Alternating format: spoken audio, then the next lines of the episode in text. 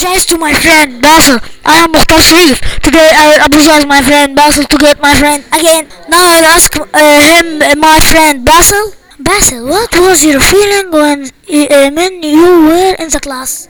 I was ve- I was very sad. What was your feeling when the miss said to you, you will not sing again? I was very sad because I will not make a show in the end of the year and no one will remember me forever. Now we finish the interview. Thank you for listening.